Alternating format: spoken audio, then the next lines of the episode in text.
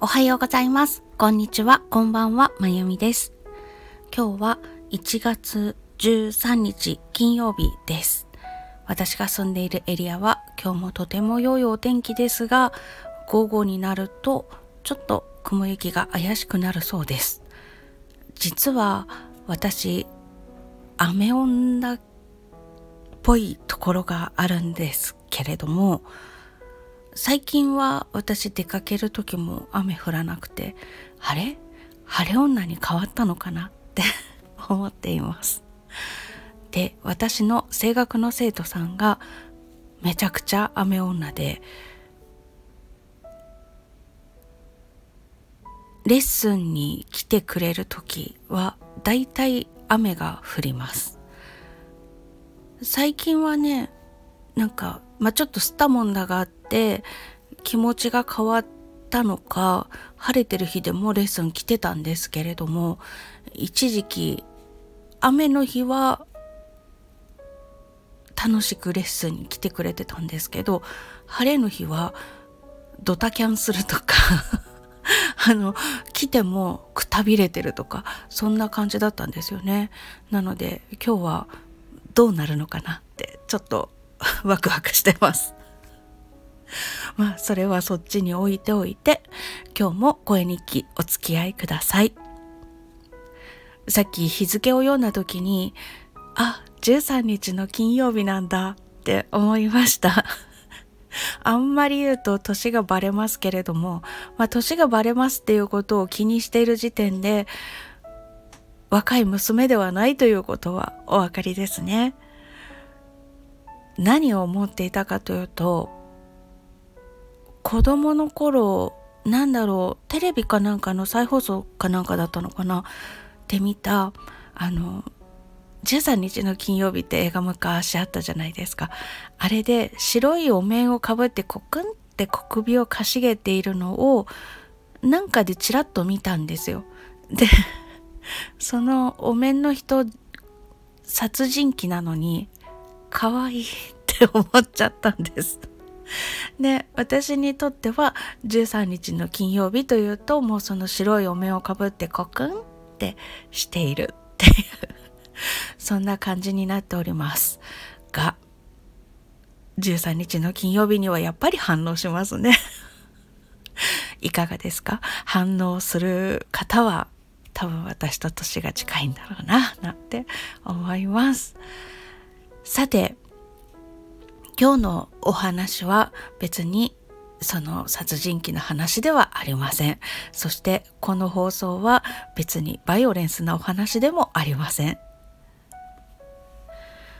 1月の6日にバッハの管弦楽組曲からアリアこの管弦楽組曲の第3番のアリアと言っても何のことやらっていう感じだと思うんですけれどもその題名でしか言えない曲なんですね。でそれをもとに編曲された G 線上のアリアというととてもあああの曲ねって皆さんお分かりになるかと思うんですけれども調も違いますし楽器の編成も違いますしもうあのメロディーのところは合ってるんですけれども曲自体が全然違うものなので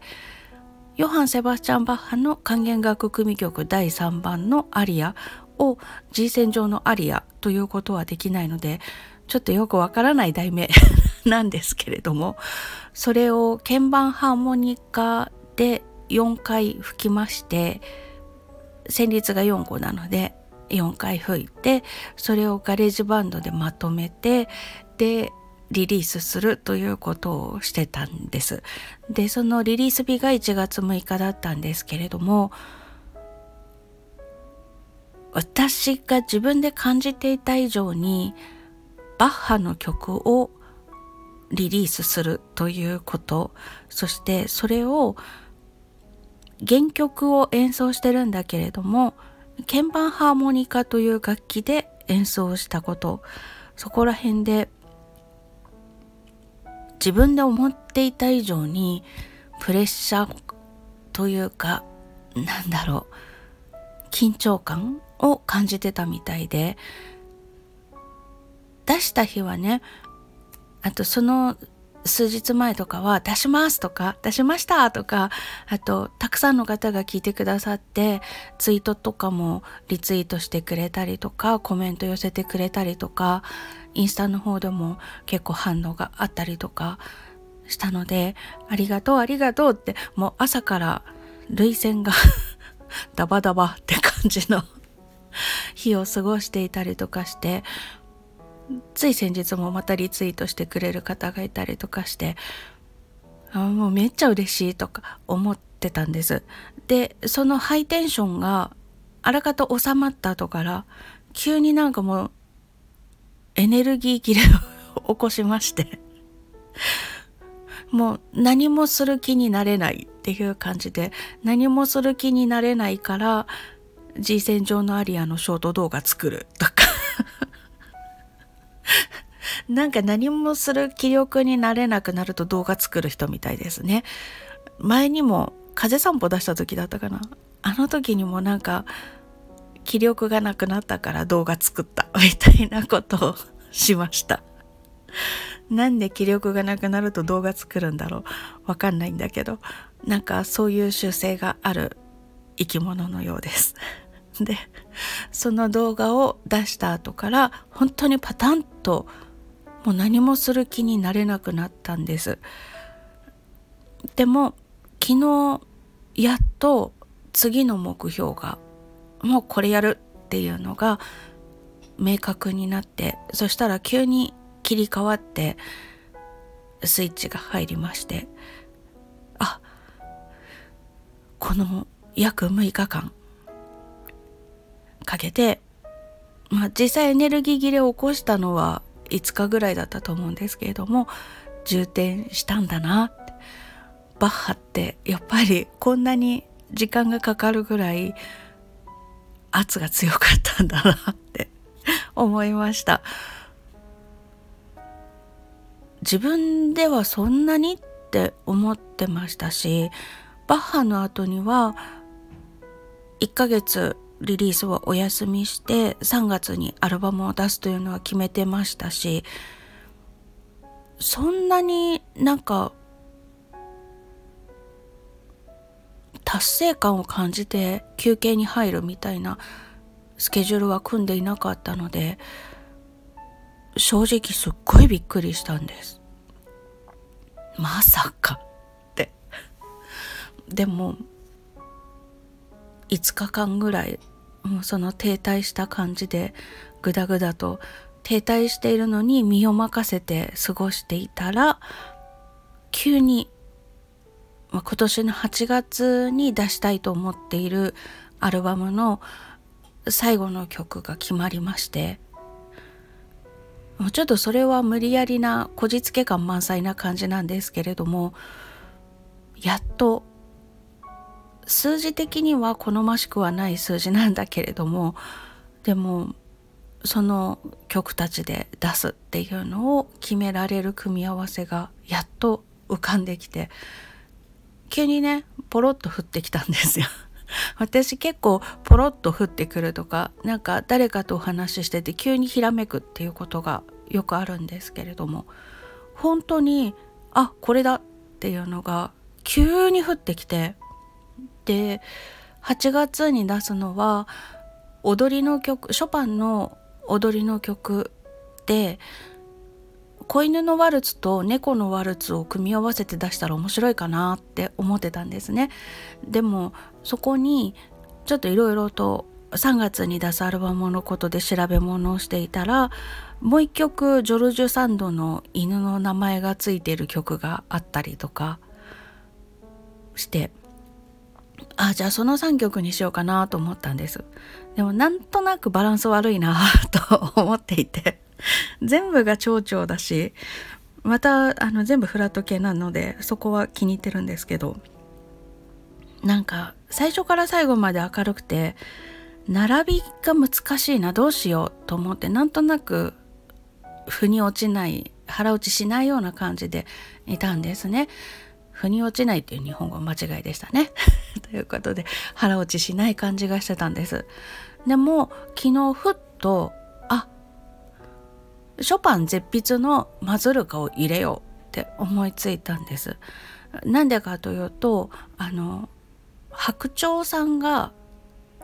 命が終わる時にとても綺麗な声で泣くという伝説があって作曲家たちが命が終わる直前に残した美しい曲を「白鳥の歌」っていうそんな感じの呼び方をすることがあるんですね。例えばモーツァルトだったらばあのモーツァルトのレクイエムを書いている最中に彼は亡くなったんですけれどもラクリモーザというとっても美しい曲を書いている最中に亡くなりましたその曲を本人が完成させることはできなくてお弟子さんだったかな？が完成させてるんですね。そんな感じで亡くなる直前に書いていた曲のとても美しいものを白鳥の歌って呼ぶっていうようなことがありまして一般的かは分かんないんですけれども。であそうするとこのショパンの「マズルカ」でこれはもうスケッチでしかないような状態でとても出版できるような状態にまではならないうちにショパン亡くなってしまったんですね。その曲がまあかなり美しいんですよ。なのでそれがショパンの白鳥の歌だねって言われることもあります。なのでこのマズルカだから踊りの曲ですし動物縛りで踊りの曲でアルバムを作ろうという構想の中に無理やりな感じはしますけど入れられるかななんて思って。で蝶もフラットで。最初に弾く曲が変に蝶々。でその次に弾く曲が変異蝶々。そうするとレファーラーなので1曲目から2曲目が続調なんですよ。で、えーと、変異蝶々がフラットが4つなんですね。で次に白鳥の歌を入れるとフラットが4つの蝶に単調になるんです。でなんとなく蝶々が3曲続くよりも単調1曲間に挟んだ方が少しなんかあほっとするなっていう感じがするかなっていうのと調整的にもちょうどつながるなっていうのがあったんです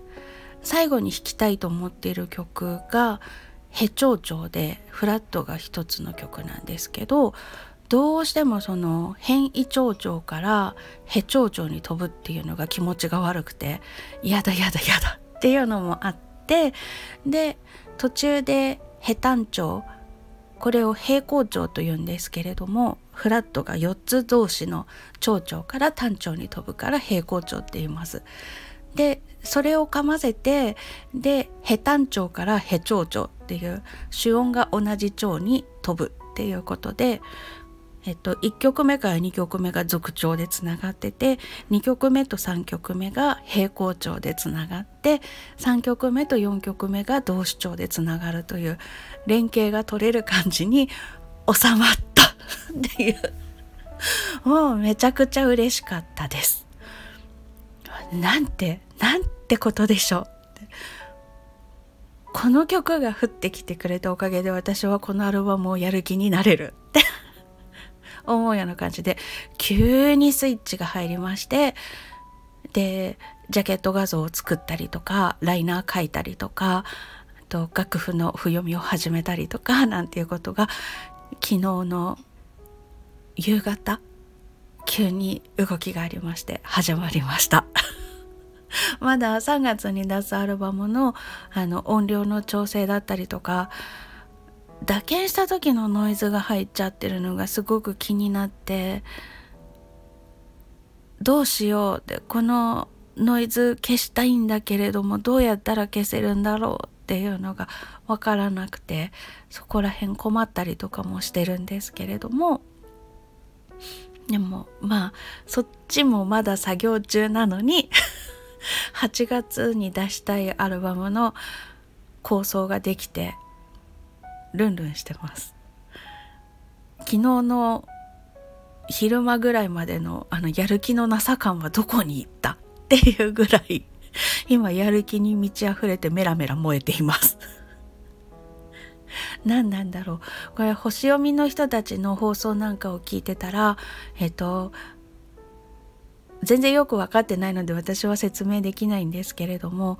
私は、うんと、太陽星座というのが魚座なんですけれども月星座というのでヤギ座がいてヤギ座さんはコツコツ真面目に努力をしていきたいたちらしいんですね。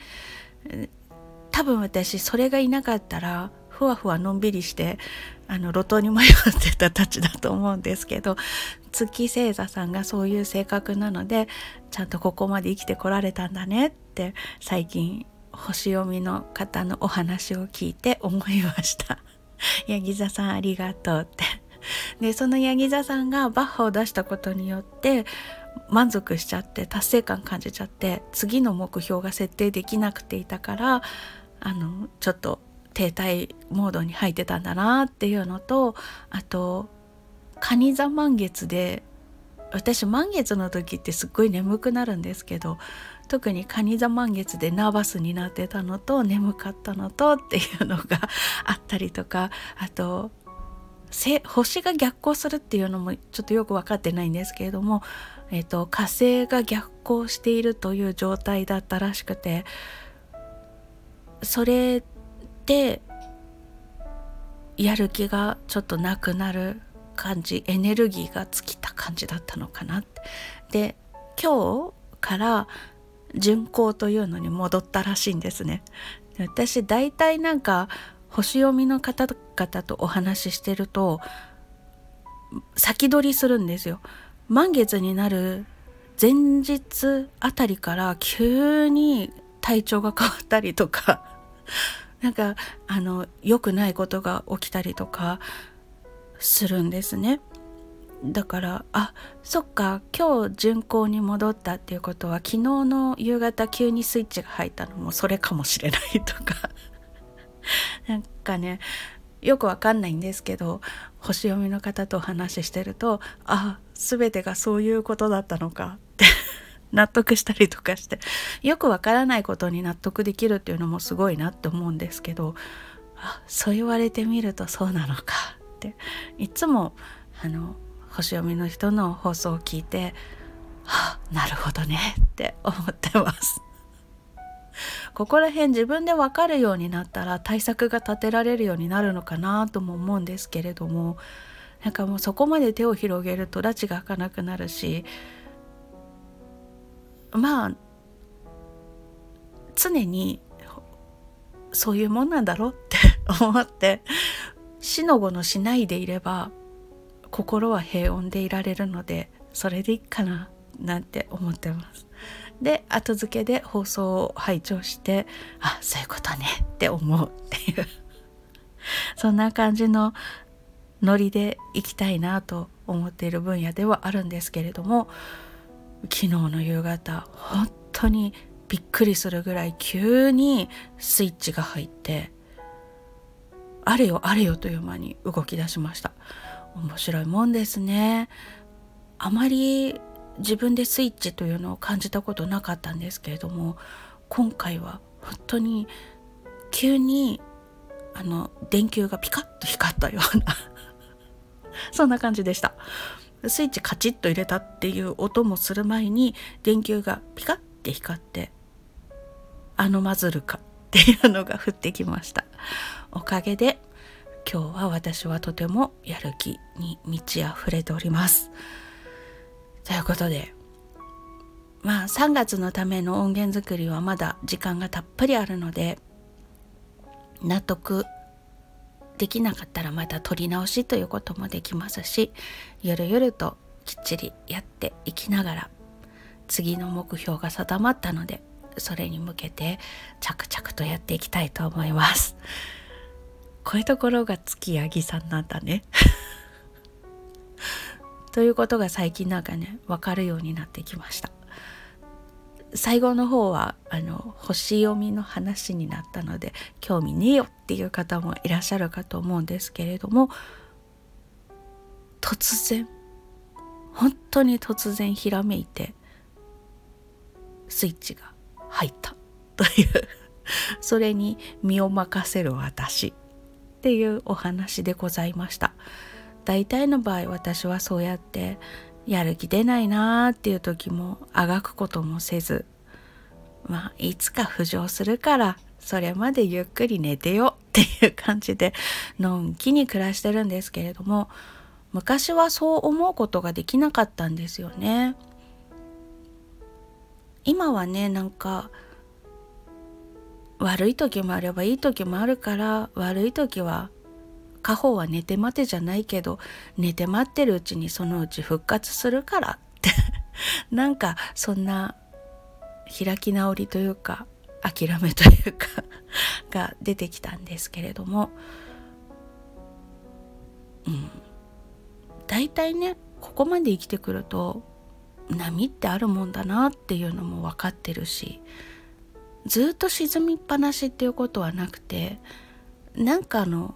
きっかけっていうのは必ず落っこってるか降ってるかなんですよ。それをちゃんと見つけられるアンテナを張ってられるかっていうことが大事なんだなって思うようになりました。もしアンテナ張ってなくてきっかけだったりとかチャンスの神様がそばに来ていることに気づかなかったら浮上するきっかけをつかみ損なっちゃうじゃないですかだから沈んでる時とかエネルギー切れを起こしてる時もあわあわせずにあそういう時なんだねって なんとなく心穏やかにいた方が多分アンテナを張れるんじゃないのかなって思うんです。まあ、これは私の場合っていうことなので皆さんがそうかはわからないですけど今回はまさにそんな感じでもうやる気起きない、そうだよね。バッハ大先生やったもんね。ってそこに慌てることなくただその状況を見つめていたら急にきっかけに気づくことができた。それがたまたまその火星が巡航に戻る直前だったっていう。面白い感じなんですけれども。なのでね。ちょっと今状況が良くないなっていう時もなんでその状況が良くないのかっていうのを考えることもとっても大事だと思うんですけれどもそればか考えてると疲れちゃうからたまにはもうそのことを考えることすら手放してああ今私そういう状況なんだねって受け止めてちょっと休憩しても良いのかもしれないって思います。